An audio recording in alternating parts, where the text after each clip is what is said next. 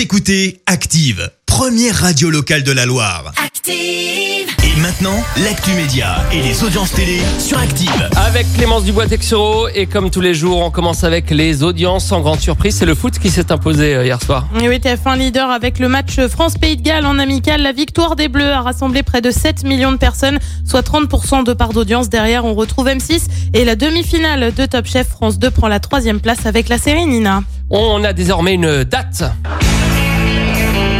Eh bah oui, forcément, date de diffusion de l'épisode spécial de Friends. Alors on en a pas mal parlé. Les acteurs se sont retrouvés 17 ans après la fin de la série, avec des invités comme Lady Gaga ou encore Justin Bieber. L'épisode spécial a très franchement tout pété hein, sur la plateforme Salto en termes d'audience. La chose qu'on attendait maintenant, c'était de savoir quand est-ce que ça serait sur TF1. Bah vous pouvez mettre une croix sur votre calendrier. Ce sera le 24 juin à partir de 21h05. À noter euh, que la chaîne, en plus de l'épisode spécial, proposera aussi les 10 épisodes cultes de la série à partir de 23h15.